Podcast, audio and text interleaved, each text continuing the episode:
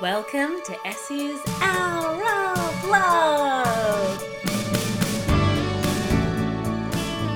which is a podcast where we interview a different guest every two weeks about their personal experience with love, whatever that may be. It's a very open conversation. Uh, we hardly edit it. It goes for an hour, and we just love doing it. Um, if you enjoy it as much as we like doing it um, and want to know a little bit more about us and follow along, I just recommend um, following us on Instagram because that's what we keep the most up to date. And it's at Essie Hour of Love. Essie's Hour of Love. Uh, so we're up to episode 36 with special guest Cole Nielsen, who is a creative director who lives in New York City. Uh, my friend used to be his designer and um, she always spoke very highly of him. And then I, I finally got to meet him at her wedding in Israel, of all places, uh, where um, we ended up, Cole and I ended up coming back on the same bus from the wedding to Tel Aviv at like 4 a.m. in the morning, and we had a chat. And I'd already knew that he was married with kids, and but I kind of felt like there was a bit of a story and then he ended up telling me that he actually used to be a Mormon and he left the faith about three years before. Um, so, of course, I had a billion more questions, but I thought, no, no, hold on, hold on, um, get him on the podcast. So, that's really all I knew. And then it took about seven months and I got him on, and I'm so, so glad because it's a, a really interesting, honest, lovely story, conversation, whatever you want to call it. And um, I'm really proud of it. So I, I hope you enjoy. Loving anyway.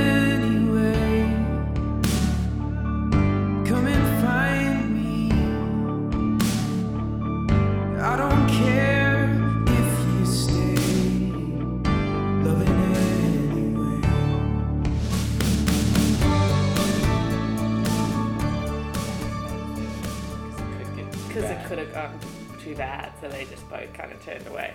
But so I'm guessing you grew up in because in a, at this again my assumptions in America there's pocket there's real like known pockets where Mormons live.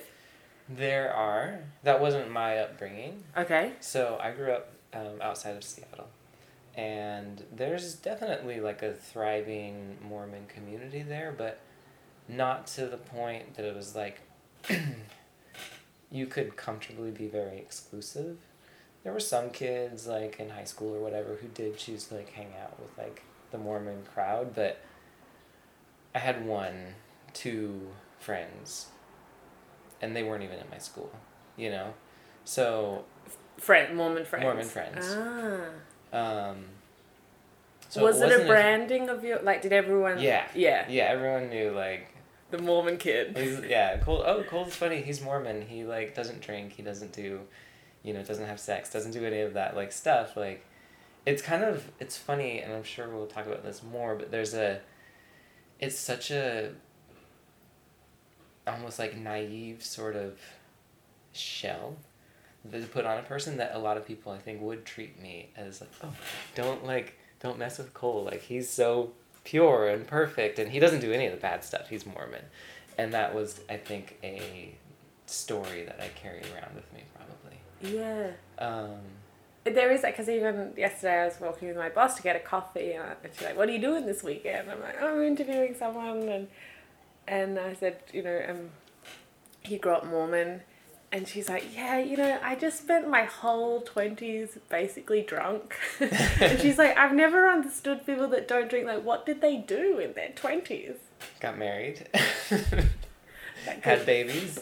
Um became adults real quick. So why no drinking? What's, Where's where's that element from? So, other people can answer this better than me and really get to. So there's there are basically two ways you could tell the story. Okay. One is that person who started it um, had a vision, um, and that was he received this thing called the Word of Wisdom, where it's like health guidelines, um, and so it included, you know, no smoking, no drinking, no harmful harmful substances, drugs, that sort of stuff.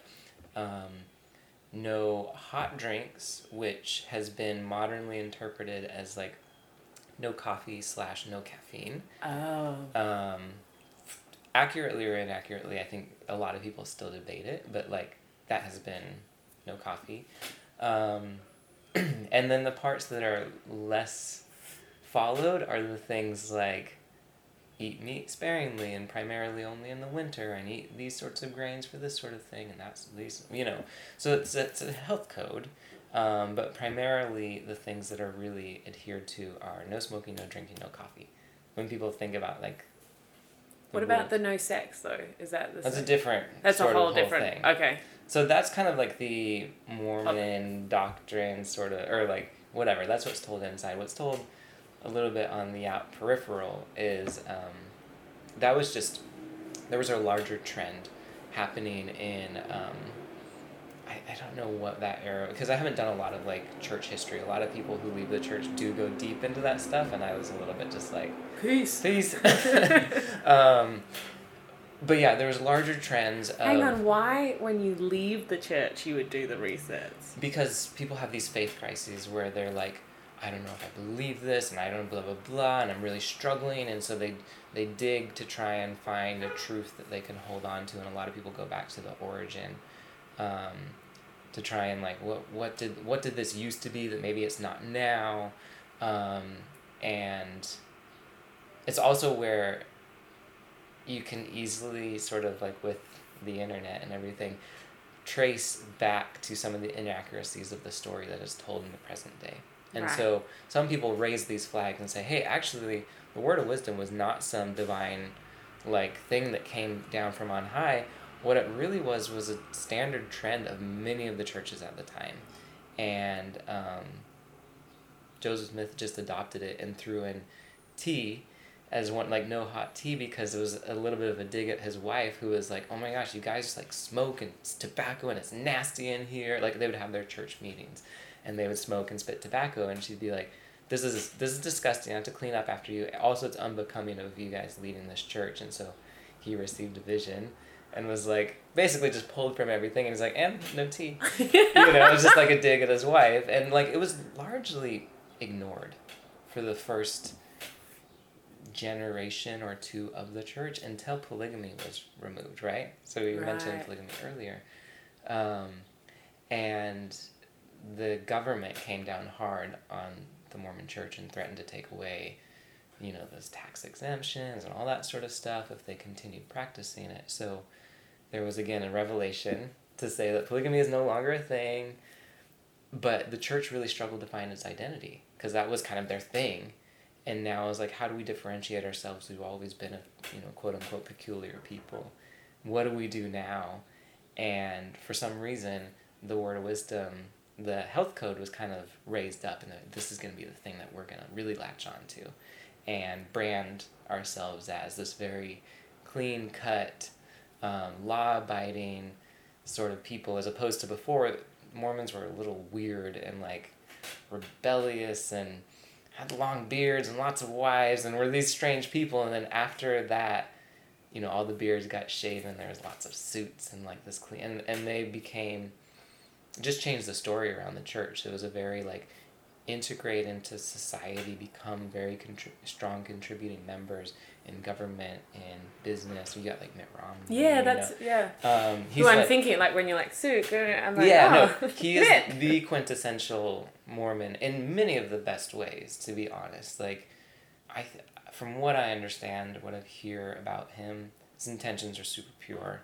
He's a good dude. He's smart. He's probably shrewd, you know, a shrewd businessman, but um, generally, I think is a very caring person and a very hard worker and very dedicated to his family. And I think again hearsay, but this is like the idea of running for president was not something that he or his family was particularly in love with, but felt a sense of like calling or duty to be like, you know, dad can do this. Like, dad's the one. Like, dad, you should do this. It sucks, but But- we have your back. You know, the country needs you. and he ran it was against obama Uh-huh. right yeah Yeah.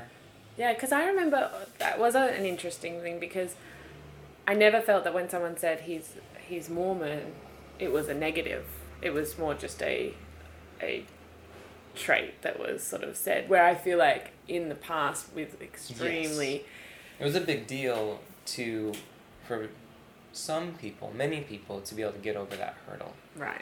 Um, it wouldn't have, you know, couldn't have happened in the past. And things like the Book of Mormon musical, and uh, Have you seen it? mhm. uh, there's been other like I, Mitt Romney's a big deal. The the Olympics, being I think two thousand two.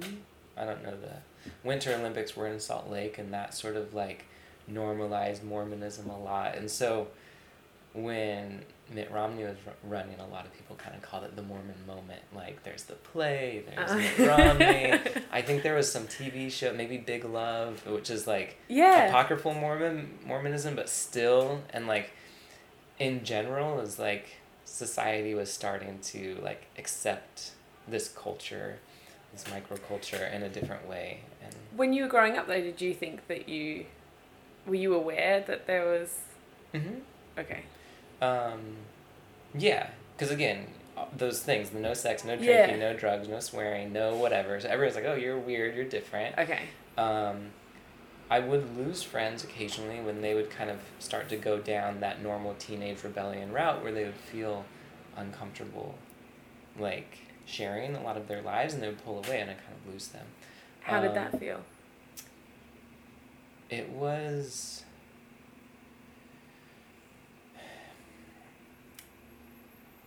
I don't, I don't know. I don't know that I can answer that honestly because I think I probably did the same thing in the counter way. Whereas, like, actually preemptively sort of like, oh, well, I don't.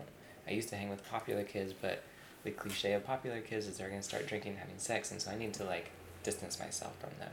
But I think it was, as I've gone back and looked at it, like, very, like, I have a lot of regret that, like, people felt and that I, even on a subconscious level, did judge people.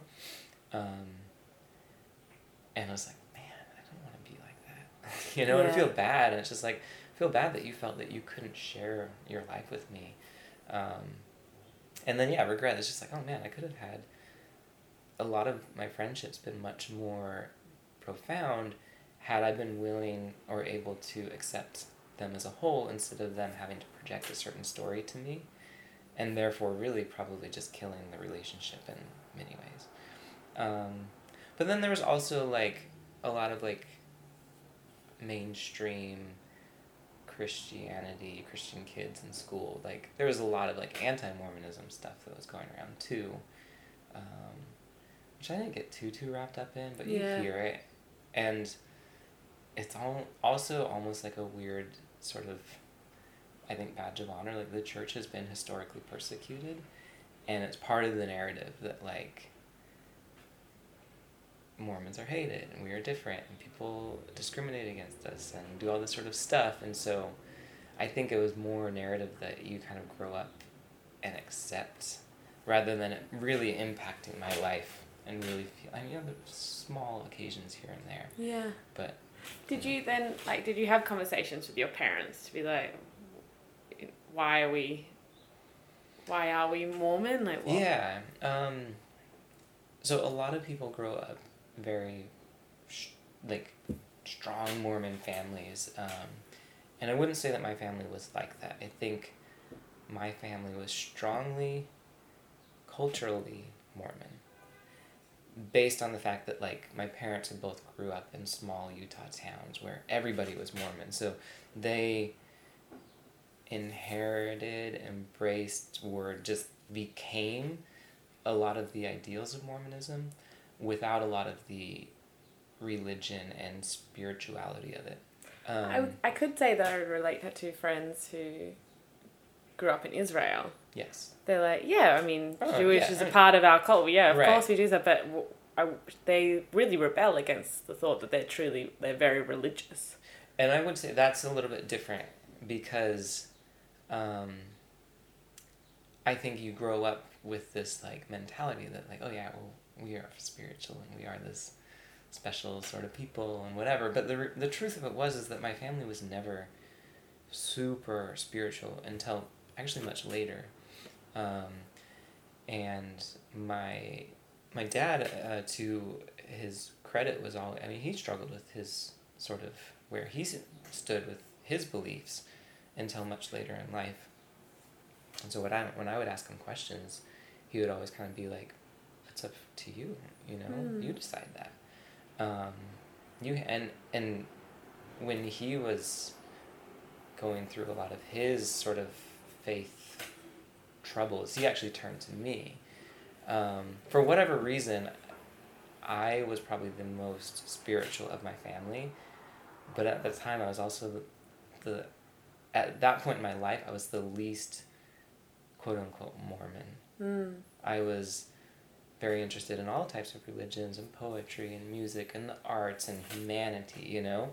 But again, that when I said that like you don't in that culture you don't ex- you don't what am I trying to say?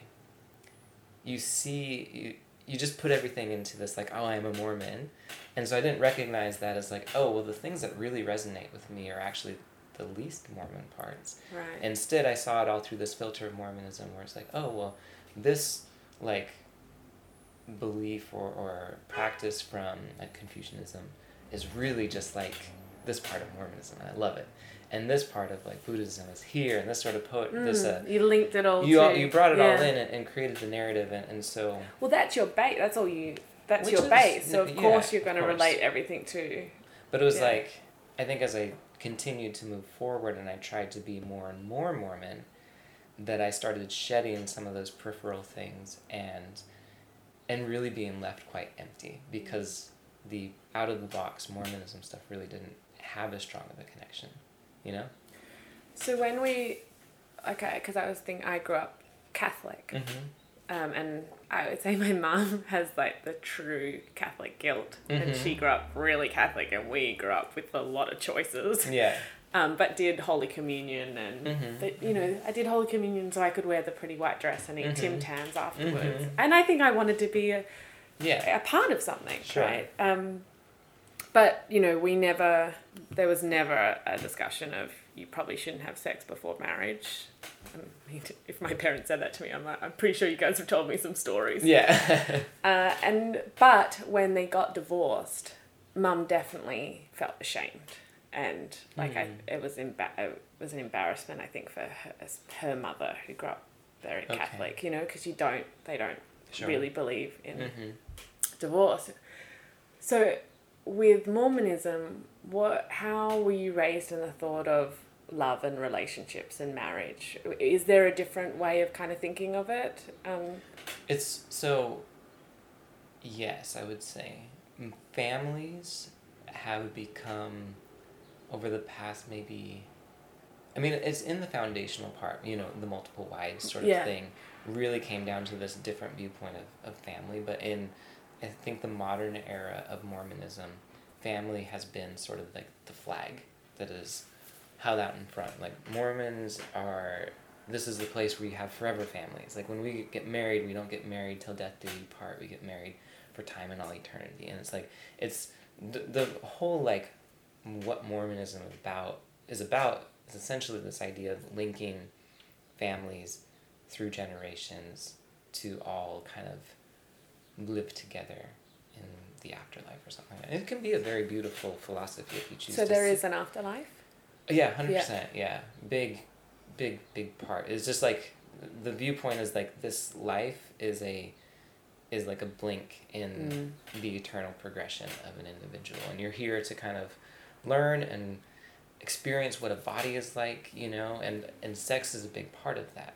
Um, but it's like, but as with everything Mormon, Mormonism, there's very strict rules. You know, it's like you're given a body so you can experience the earth you can experience pleasures and pains and impulses but is to learn how to control it and master it and and embrace it and and, and get the most out of it but within a very sort of like prescribed sense.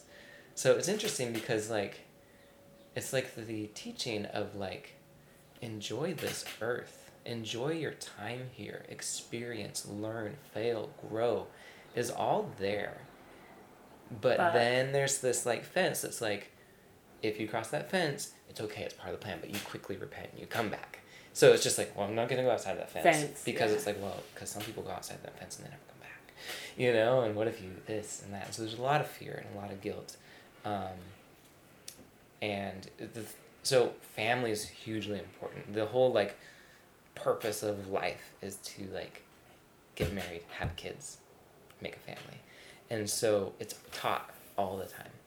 Um, when you go to church on Sunday, your lessons, how to have a good family, you know, how to communicate, how to raise good kids, which are great. Which is love, yeah. Um, but like when you're, you know, 14 and you know you're talking about families but then there's like but we don't there's there's rules and these things are sacred and you you don't ever you know you don't do this before you know you don't there's so many don'ts it becomes a very scary thing um, and yet you know that it, it is that you need for it Yeah. to happen. You need for it to happen at a certain point. Yeah.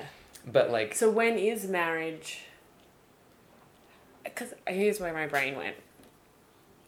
If i knew that that was truly like the biggest purpose in life which I, maybe we all already think that anyway but Yeah, i didn't necessarily re- you know and religion i remember thinking that with uh, being catholic as well is that you had your first you know baptism first holy communion confirmation marriage. Marriage yep was like, oh, I got the three. Steps, yeah. So I guess it's no different. But was there a different, like in high school with the women around you? Was there a different sense of like I have to find one of you to to get married because that is the bigger purpose and Well, yeah, in a sense. Like, you know, the f- first girl that I dated, um, we were together for three years, probably. And um, and you would only date a Mormon. No. Oh, okay. I actually never dated a Mormon until I went to college, interesting. like Mormon college. Yeah. um, she was Catholic, and and we, you know, I mean, again, both of these religions have strong teachings about family, and and so we were, you know, quickly just like fell into that idea that's like, well, maybe we're in love, and we're gonna get married, and we can't have sex until we get married, and then you.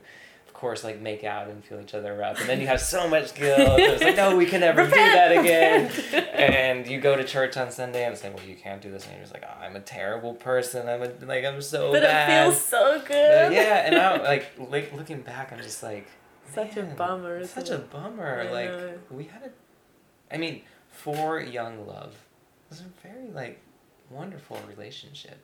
You kind of think about like who do you want your first to be, and like in many ways, it's just like there couldn't have been a better Right. you know and i'm like man what a what a shame to have lost that opportunity you know and not to say that like my first with like my wife was like yeah, whatever No, no, I know. That's but you're kind of like saying. oh man like that could have been really special we were really cute great like teenage love you and also? I think you would I, I think you could see that that would have happened mm-hmm. like oh, it wasn't like it was it wouldn't have happened anyway. We weren't there yet. Mm-mm. yeah. Absolutely wouldn't would have happened. And instead of instead we just carried around so much guilt and shame. Instead of just like I, I don't even know what I believe or honestly don't care too much about the idea of an afterlife or pre-life or anything. But like either way this is your shot Yeah. you know? And it's just like learn experience like all the ups all the downs like the fullness of it. Take advantage. This is it Um, it have you seen um Call Me by Your Name not yet oh not yet there's a lovely moment about Mhm. that and I don't think I'd ruin it by saying this but that someone in the film kind of at the end basically says to someone that's been a bit heartbroken that I'm so proud of you for just at least Yeah. letting yourself be heartbroken yeah, absolutely. and that you this and he sort of like I never was able to truly commit to that Mhm. experience and yeah I'm gonna throw this out here out of context. I don't think the context is mine to share, but there was this line that I heard, which was in the context of kind of like a should we shouldn't be together, should we or shouldn't we be together sort of a discussion. Um, was give me the chance to be heartbroken, yeah you know, and I was like, that's really beautiful. Like why not? Like give me the chance to really dive in, and if you break my heart, that's fine. But like if it's good, I'm gonna take that risk, you know? Give me the chance. If it doesn't happen, that's fine.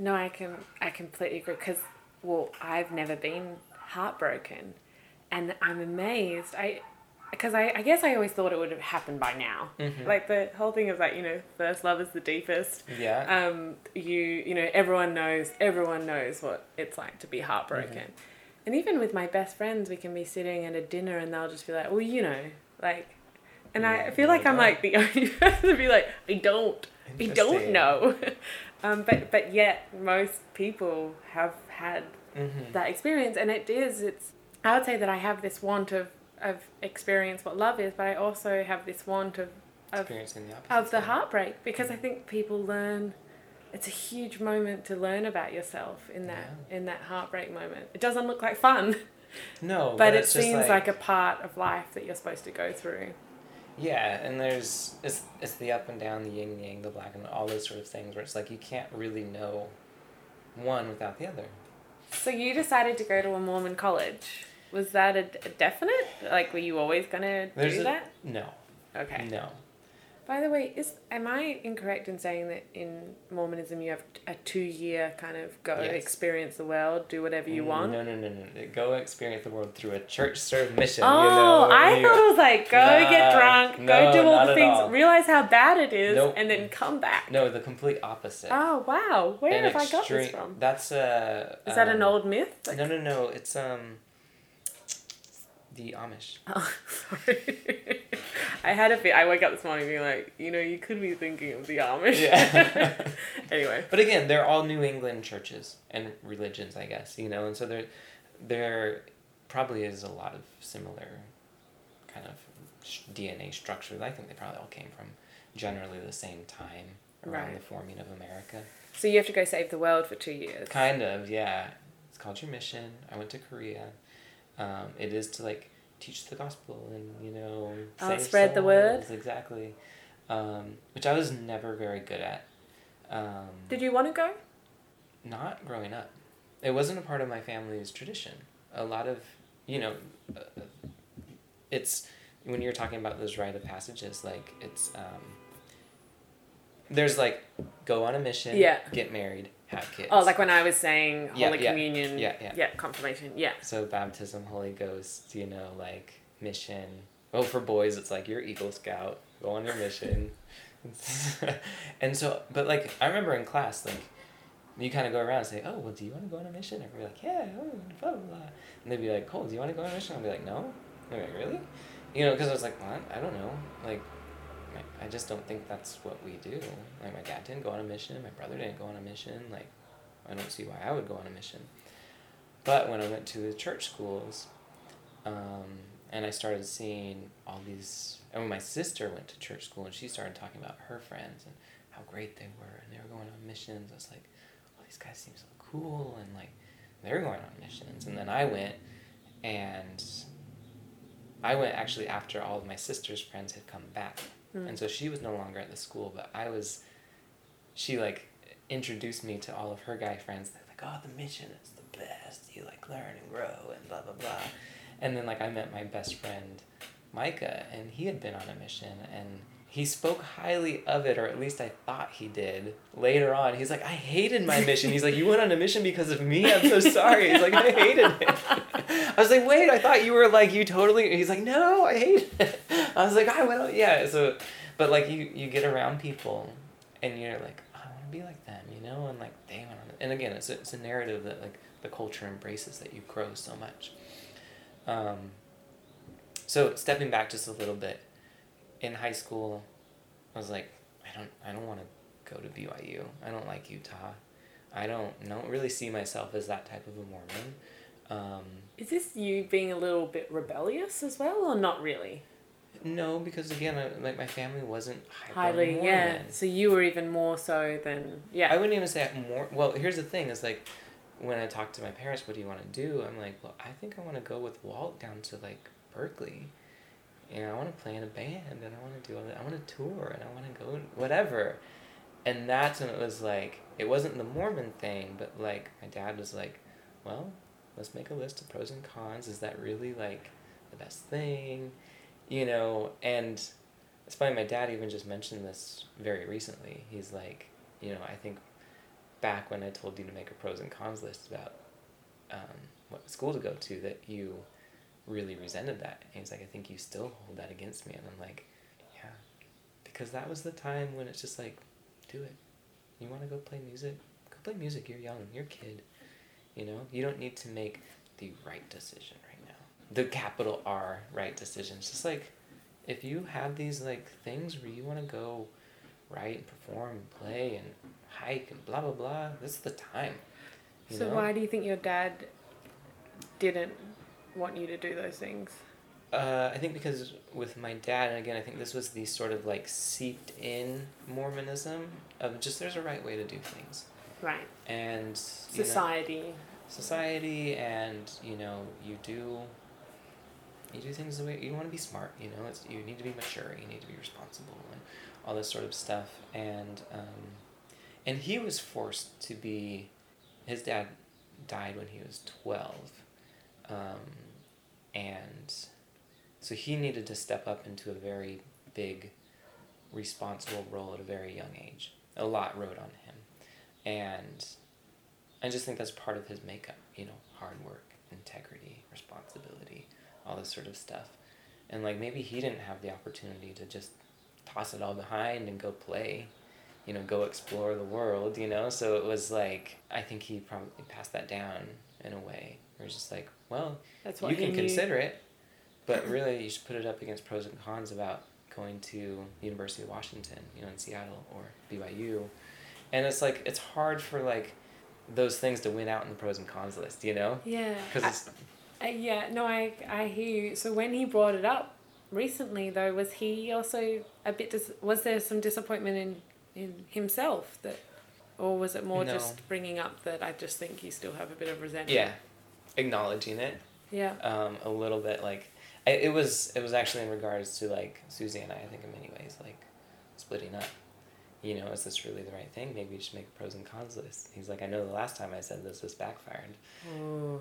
Okay. um, but ended up like I it just kind of boiled down to like I think I got swept away very gently into this idea of like well I should I guess I should go to a Mormon school you know it's probably the right thing to do um, and that I think in many ways was the first of these very gentle sweeping away of like I in my heart and in my whatever I want to go left but I feel a pull and an expectation and a obligation to go right. And I feel like that was one of the first of many of those to follow. So okay, so you're married to a Mormon, Mm-hmm.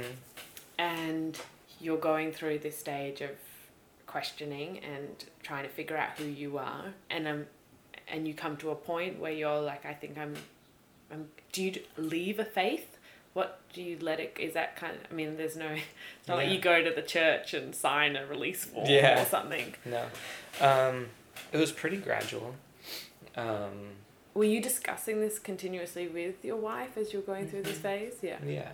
And for a long time, she was trying to. She was playing the role of like trying to facilitate a way for me to like fit or be or do, you know, maybe you need to pray more, you need to read your scriptures more, you need to serve more, you need to like. the faith will help. Yeah. Yeah.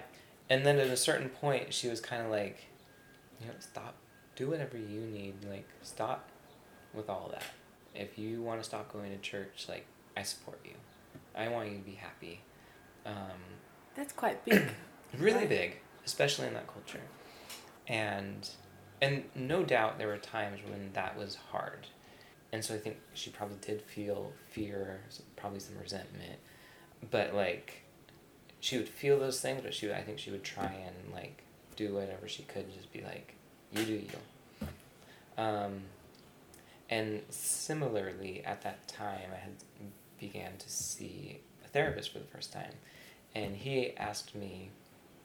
He was this amazing, like old, loud Jewish man who like cussed a lot and like would say really crass things about like women and like I think it was all a character that he was playing to like rattle me out of my box, you know? Mm.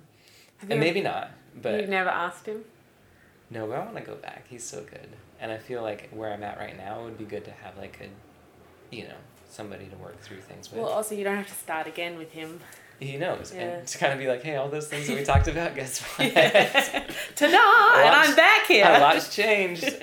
Um, but yeah, he was like one one time he was like, Cole, what do you want? And I just like, I can't I, I can't answer that. Like I know what. I was like, well, I want to I want to be like I want to be like a good husband. I want to be a good dad. He's like, do you really? What do you want? He's like, those are expectations of you. And he actually like I just I did not know how to answer that question at like the very most basic level because it was just something that I hadn't even had a chance to really think about or if I did think about it it was always in the context of like my profession and he's like yeah in your in your work you're you but outside of your work you're nobody really you're just you are the um, kind of the sum of your expectations and burdens and responsibilities but you're not like an individual um, but yeah, when I said the thing about like, I want to be a good dad, I want to be a good husband, he's like, which is I think out of step for a therapist to say something like this. But again, I think he was doing it to be provocative, and because he probably was new. But he's like, I don't think you do. He's like, I don't even know if you want to be with anybody. He's like, I kind of think you want to be alone, and that was like really terrifying to hear because deep down I was like, he's right. Um, I also think it's fascinating that most times someone shares what a therapist has said to them, they normally start it with, "My therapist probably shouldn't have said this," Hmm. but. And they say the statement. I'm like, maybe therapists Maybe are supposed, supposed to to, say say these things um, because that's what you know. That's what truly yeah. kicks you in. And they don't. I think what I find fascinating with therapists is they don't just throw those out. That's a that's a that comes after your tenth session Right. or But the Yeah. thing that's crazy is you get the impression that they've known it all along. yeah You know, they're incredible. Like, I mean, the good ones really can like read you, and just kind of know. But it's not their job to like put that out there. It's their job to gently sort of you. guide, prod.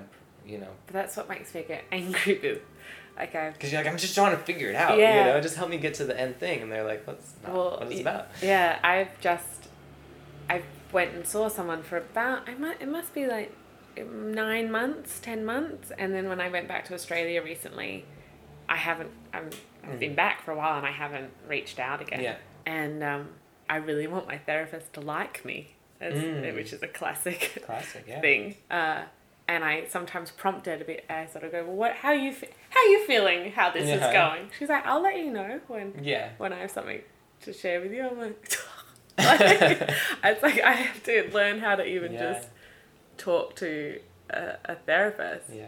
But I, so this is maybe like a weird segue, but It's not because did your therapist recommend you to? So Yeah. there's a book called The Drama of the Gifted Child The Search for the True Self. Why did he recommend this to you?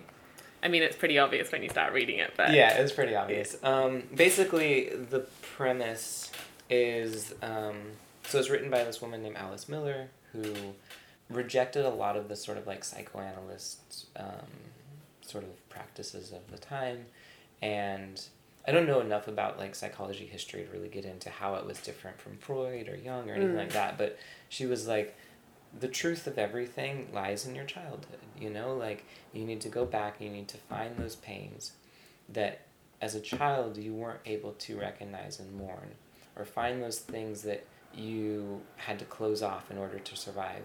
Or she was a big thing about um, sort of child abuse and this sort, but like that word abuse is very very broad. It can be very subtle emotional abuse. I did. well. When I was reading this, I was like, yeah, head nodding. And then when I read child abuse, I went, well, I wasn't Well, abused. No, no, yeah, but absolutely. then, you know, uh, but then I read on and like, it doesn't, what I liked about it also was that it's everyone. Everyone has every this. single so it does, that doesn't mean there's, of course, there probably aren't such great parents out there in the world, Yeah. but a parent can be the best parent in the world and there will be still something that, they screwed up. on. yeah. And mean, I screwed up on, you know, and it's just like, so again, it's like dig and find those truths, and live with them, mourn them, feel them, bring them kind of to your present, and that's the only way you can really move on.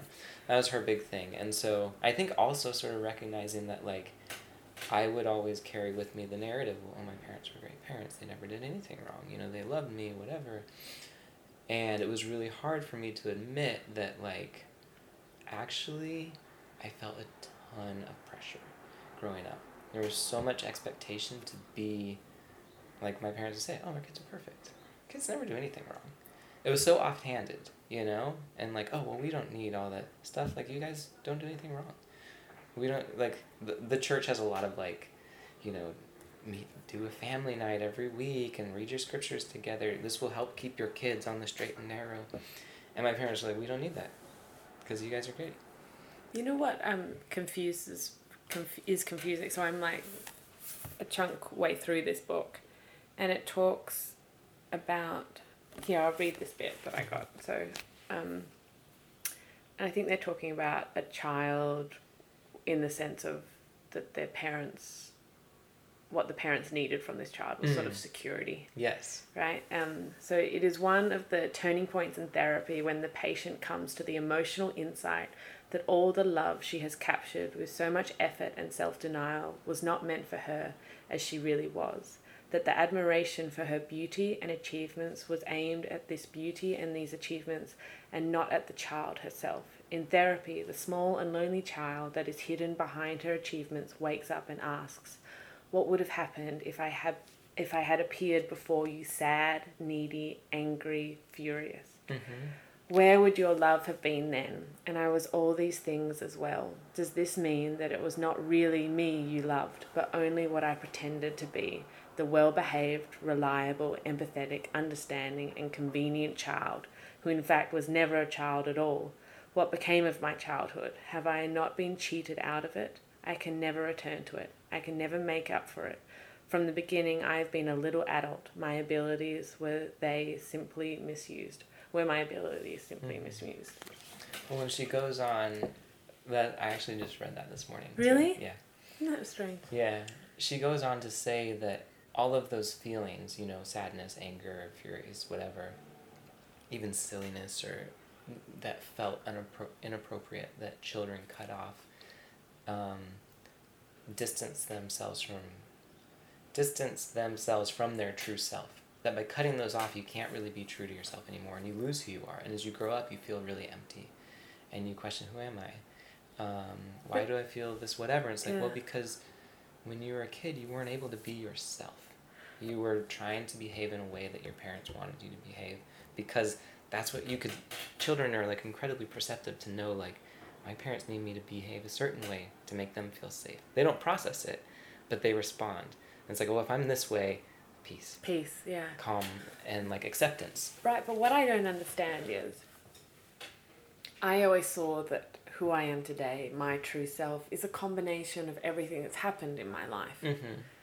And um and that, you know, if this hadn't happened, maybe I would be a different person. But it did happen. So I Mhm. am this person. And Mhm. I I mean I find it a really weird thing to be like, who am I really?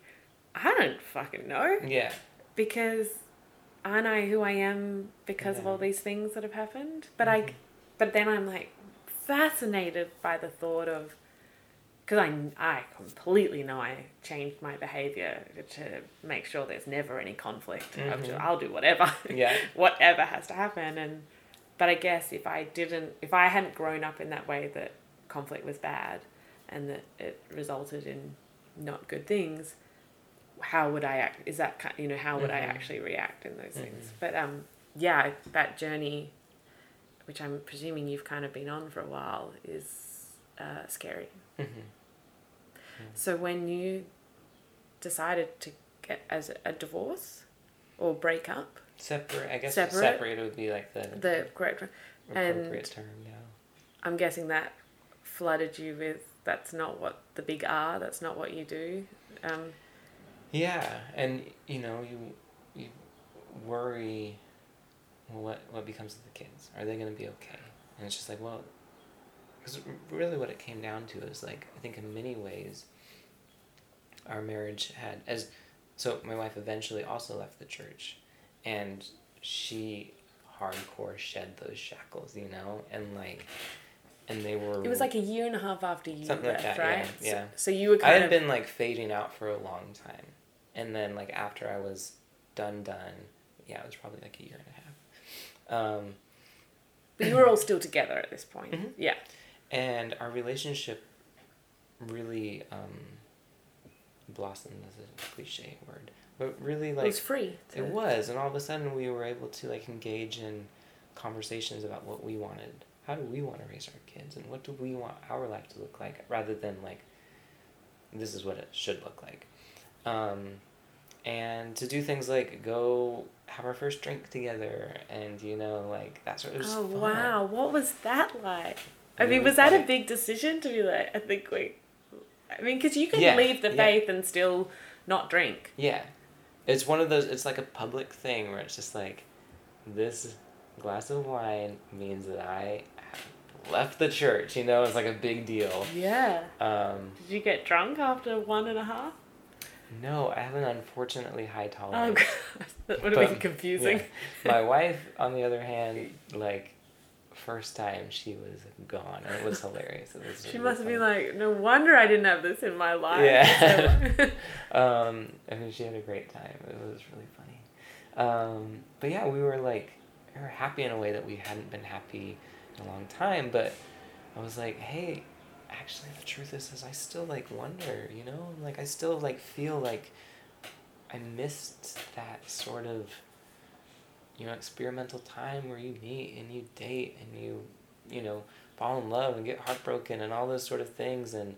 Um, you know the significant and the insignificant you know whatever Right. like i don't and i don't know if i will have a one night stand or whatever but it's like that's an experience that people go through it's part maybe it's part of life you know um and i, I wouldn't say it's that great. Yeah, probably not. no, no, but it can be. yeah but i mean just it's a thing you know and it's just like and maybe that won't happen for me or maybe it will i don't know but um just i was like all, all these narratives are still stuck in my head i can't shake them and she was like well she's like yeah i get it I, she's like i feel that way too and i was like i don't know what to do about it because it's like you know i love you i love our family you know but i don't want to like throw it all away. And and this was when it like really changed when at first it was oh, let's have an open marriage. And i was like wait a second what? Like this is what Going Um, from. i was just like is this a thing you can do? And she's like yeah it's fine. Um and i just assumed that we would say we were going to do it and then nothing would happen. Um like she had a date like the next night you know um and it was fun you know and like it i never really i went on like a couple dates um But you're still in the same house. still in the same house and like what we Were kind there of rules? no No. Not really. Um, but really, that decision really like correlated with us kind of stepping back from one another, you know? So, um, I, I think that like the process unearthed like some some pains and resentments from our own relationship and very quickly it was kind of like because I guess going in, and there was a rule that's like, well, we need to focus on us as much as we do other people because otherwise this is just gateway to divorce. Um, we're like, yeah, yeah, yeah, we're gonna do that, but it quickly kind of was like, oh, actually, we need some space, you know. Um, it's like, okay, yeah, we can give each other It's space. a lot, though. It's a lot that you're changing the way that you live, Mhm. and you're living with someone that is your best friend. I would say, like, Mhm. and that you've gone this journey on. Now you're sort of going on dates Mhm. and even like drinking on those dates and Mhm, like mhm. so many elements of it. You could have sex with them if you want to. Yeah, That is okay. Yeah. and yet and then coming back. You know and i I mean my i would want to share it all with you Mm-hmm. because and and I, we had no problem with that. And there was no jealousy. And this is one of the things that fascinating. You know for so many years we did struggle and we did have so many unhealthy When you were Yeah. still in the faith? Or is- yeah, either yeah. both. Yeah. Um, and we had so many like unhealthy codependencies um, that shoot, where was I going with this? Um, basically, there was a point when um, when I was maybe particularly distant. You know, like there had been phases when I was very much there and so much trying, and she felt distant, and then ones where I felt distant, she was super trying. There was a point when my wife was kind of like, I love you, I love you, and I can't expect anything from you. And it felt like a little bit of like a backhanded slap, you know, where it's just like, you're not gonna do anything for me. I know that and I recognize that. I'm gonna choose to love you anyways. But the truth is, is that that is like the secret to love without expect expectation, you know. Um, and so, the pains that we went through taught us how to love without an expectation of a certain type of return. Um, and and so yeah, it was like when and, and, and, and instead just love the person for who they were and be excited for whatever was going on. You know, and so when this thing's you know, we start dating, it's like, oh my gosh, tell me how was it? You know, like oh, I was amazing and I can't I can't believe that happened, you know, like and we were friends and there was like I don't need to be scared about like this doesn't this doesn't infringe on our Love. connection. It's a different thing. And I can be excited about it because it was super fun and like whatever. And you can be excited about it because it's new and and that was just like it allowed us to share those things and then kind of through that process and again with the like hey well actually this is sort of unearthing a little bit of like resentment so we i do want to step it back and i'm trying to say these things without like Yeah. pointing to who said it because no, it's not I really know it's important not the point. Yeah. um, but yeah, we took a step back and we realized that we were really good friends, you know, and we were really good parents, and we were really good problem solvers and all this sort of stuff. But it was like, but we're not super great, like, I guess you'd say, like lovers, you know? That was never really our strength. And, and so at one point, you know, the conversation will separate. Maybe we split up and that was terrifying for me because like well what again what becomes of the kids and how do we and you know, my wife was great to just say what kids need love and safety and no matter what happens with us they will always feel love and safe. Everything can change. They will adapt. It's if they feel fear if they feel whatever um, that's going to be what hurts them. But she's like we can we can define our family the way we want to define our family.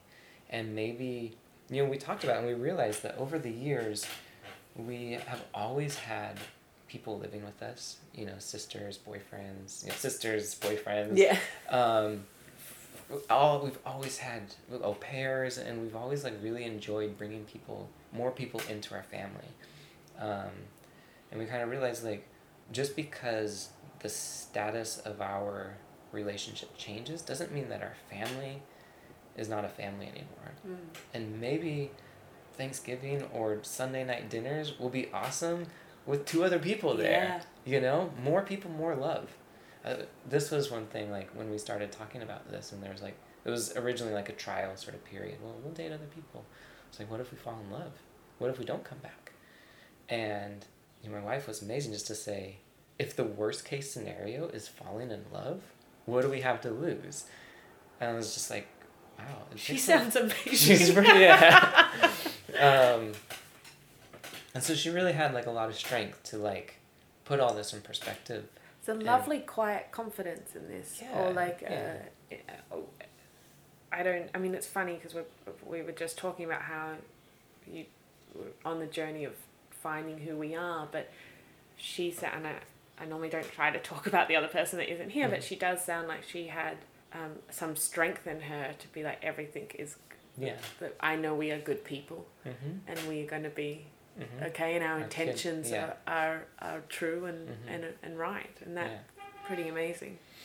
And so yeah, that started the process, and um, we just moved into our own places like last week, actually, and there's definitely like leading up to that there was moments where it was very sad for me you know to just be like this life you know that we built. It's amazing you know this house that we live in like every sort of square inch of it is filled with some sort of memory and just being there with the kids at this point and for this whatever and that. And i'm like we're giving this all up?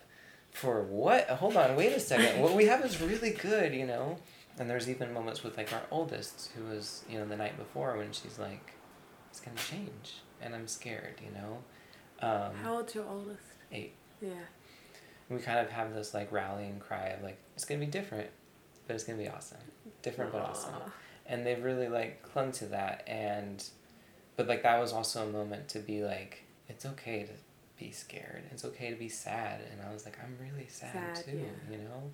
Um, and we had been she'd been like sleeping in my bed and she's like is this why you've been sleeping with us? And i was like yeah you know? I'm scared to like let you go but I will always be your dad, and we will always be together, and you will always be loved, and like, it's okay to feel both of these feelings at the same time. We're really excited. We know it's gonna be good, and it's a little sad. Um, and over the past like week and a half, like, or two weeks, I don't know what it is now. That's been the case. Like they moved into their new place and they got their bedroom set up in a way that we never even had set up at our previous house, and they love it and they're excited and, you know, they're they feel safe, they feel loved. Still like some questions, wait a minute, what's going on? like um but like we have the conversations and we work through it and we kind of normalize it as just like, well, it's our family. That's how we doing it. Like, you know, mom and dad don't hug and kiss anymore, we just hug. And maybe we kiss other people. you know? and and that's fine. Just fine. Just is what is what it is and like they've just kind of like rolled. Um You know, it's a, as a child that's kind of gone through this, what's lovely, and maybe we're romanticizing a little bit, I don't know, but it seems like you and your wife are on the same page of what this, and maybe the same sad, the sadness is similar, mm, you know, um, and I felt like as a kid, there was a quite a drastic yeah. difference of my parents' sadness and, and how they were affected Mhm. and that was sort of very confusing because Yeah. you're like, hang on, one seems to be really Yeah. loving this life, Yeah. the other's on the floor. Right. I mean, we've when I've been on the floor, um, you know, my wife has been like, "This is not the time. You actually need to. You need to be brave. You know, you need to. You need to be that parent when everything is falling down. and say, It's okay. I got you. Um, she's like, there can be a time when we can have this conversation, but it's actually not now, and you need to be careful not to show that to the kids right now because again, if they see safety. that safetyness is in question, and they're like, there's really there she's right and saying it really isn't in question. They are safe, they are loved, they are secure, and like you can have your emotions, but don't give them to them right now. Right.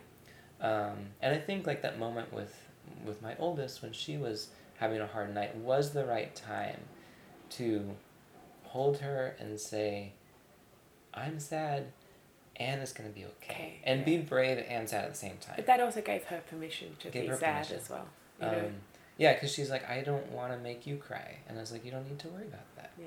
Like your emotions are your emotions, and like, it's It- okay. Yeah, I definitely let my mum took years and years of training me to be that crying was a beautiful cleanse rather Mm. than a sad moment. Right. That Right. it was like, no, this is important. This Yeah. is like going for a good run. Yeah. Exactly. It took years, Yeah. but you know now I'm like when I see someone cry, I'm like, yes, let Yes, it just out.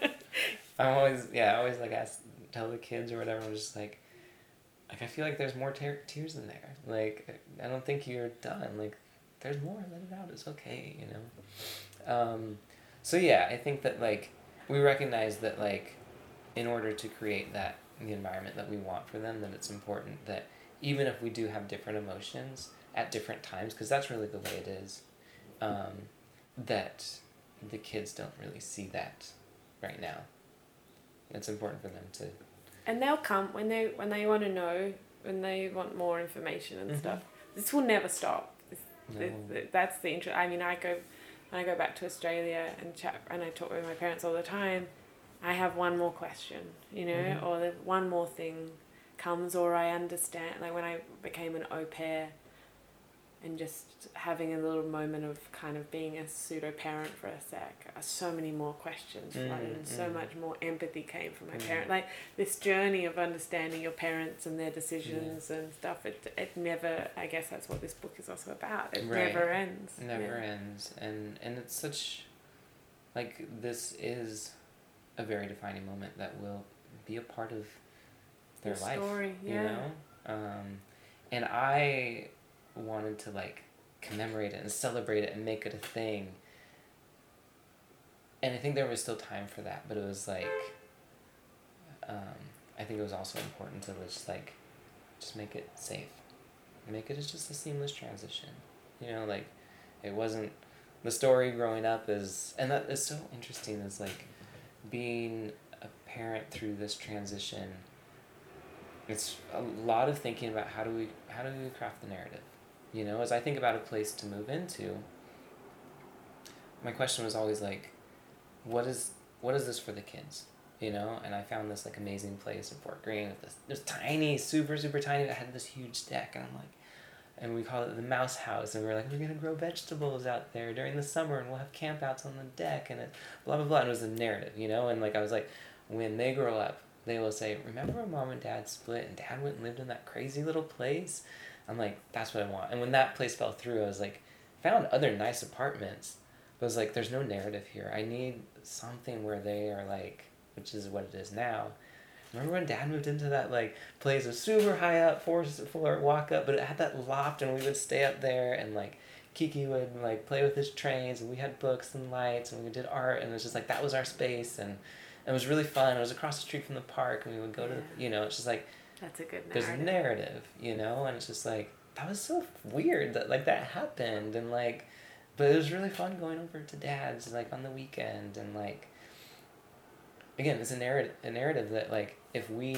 help craft not through the like not like uh like Not brainwashing or No, no, manipulating no. but it's just You're like just creating. you're helping create a narrative and they'll Yeah. do with it what they want but like put the right pieces in there frame it in a way that um that they can build on Yeah, give uh, them the building blocks. in a healthy way yeah, Yeah. Amazing. I think we're done. okay That was so good. thank you Thank you.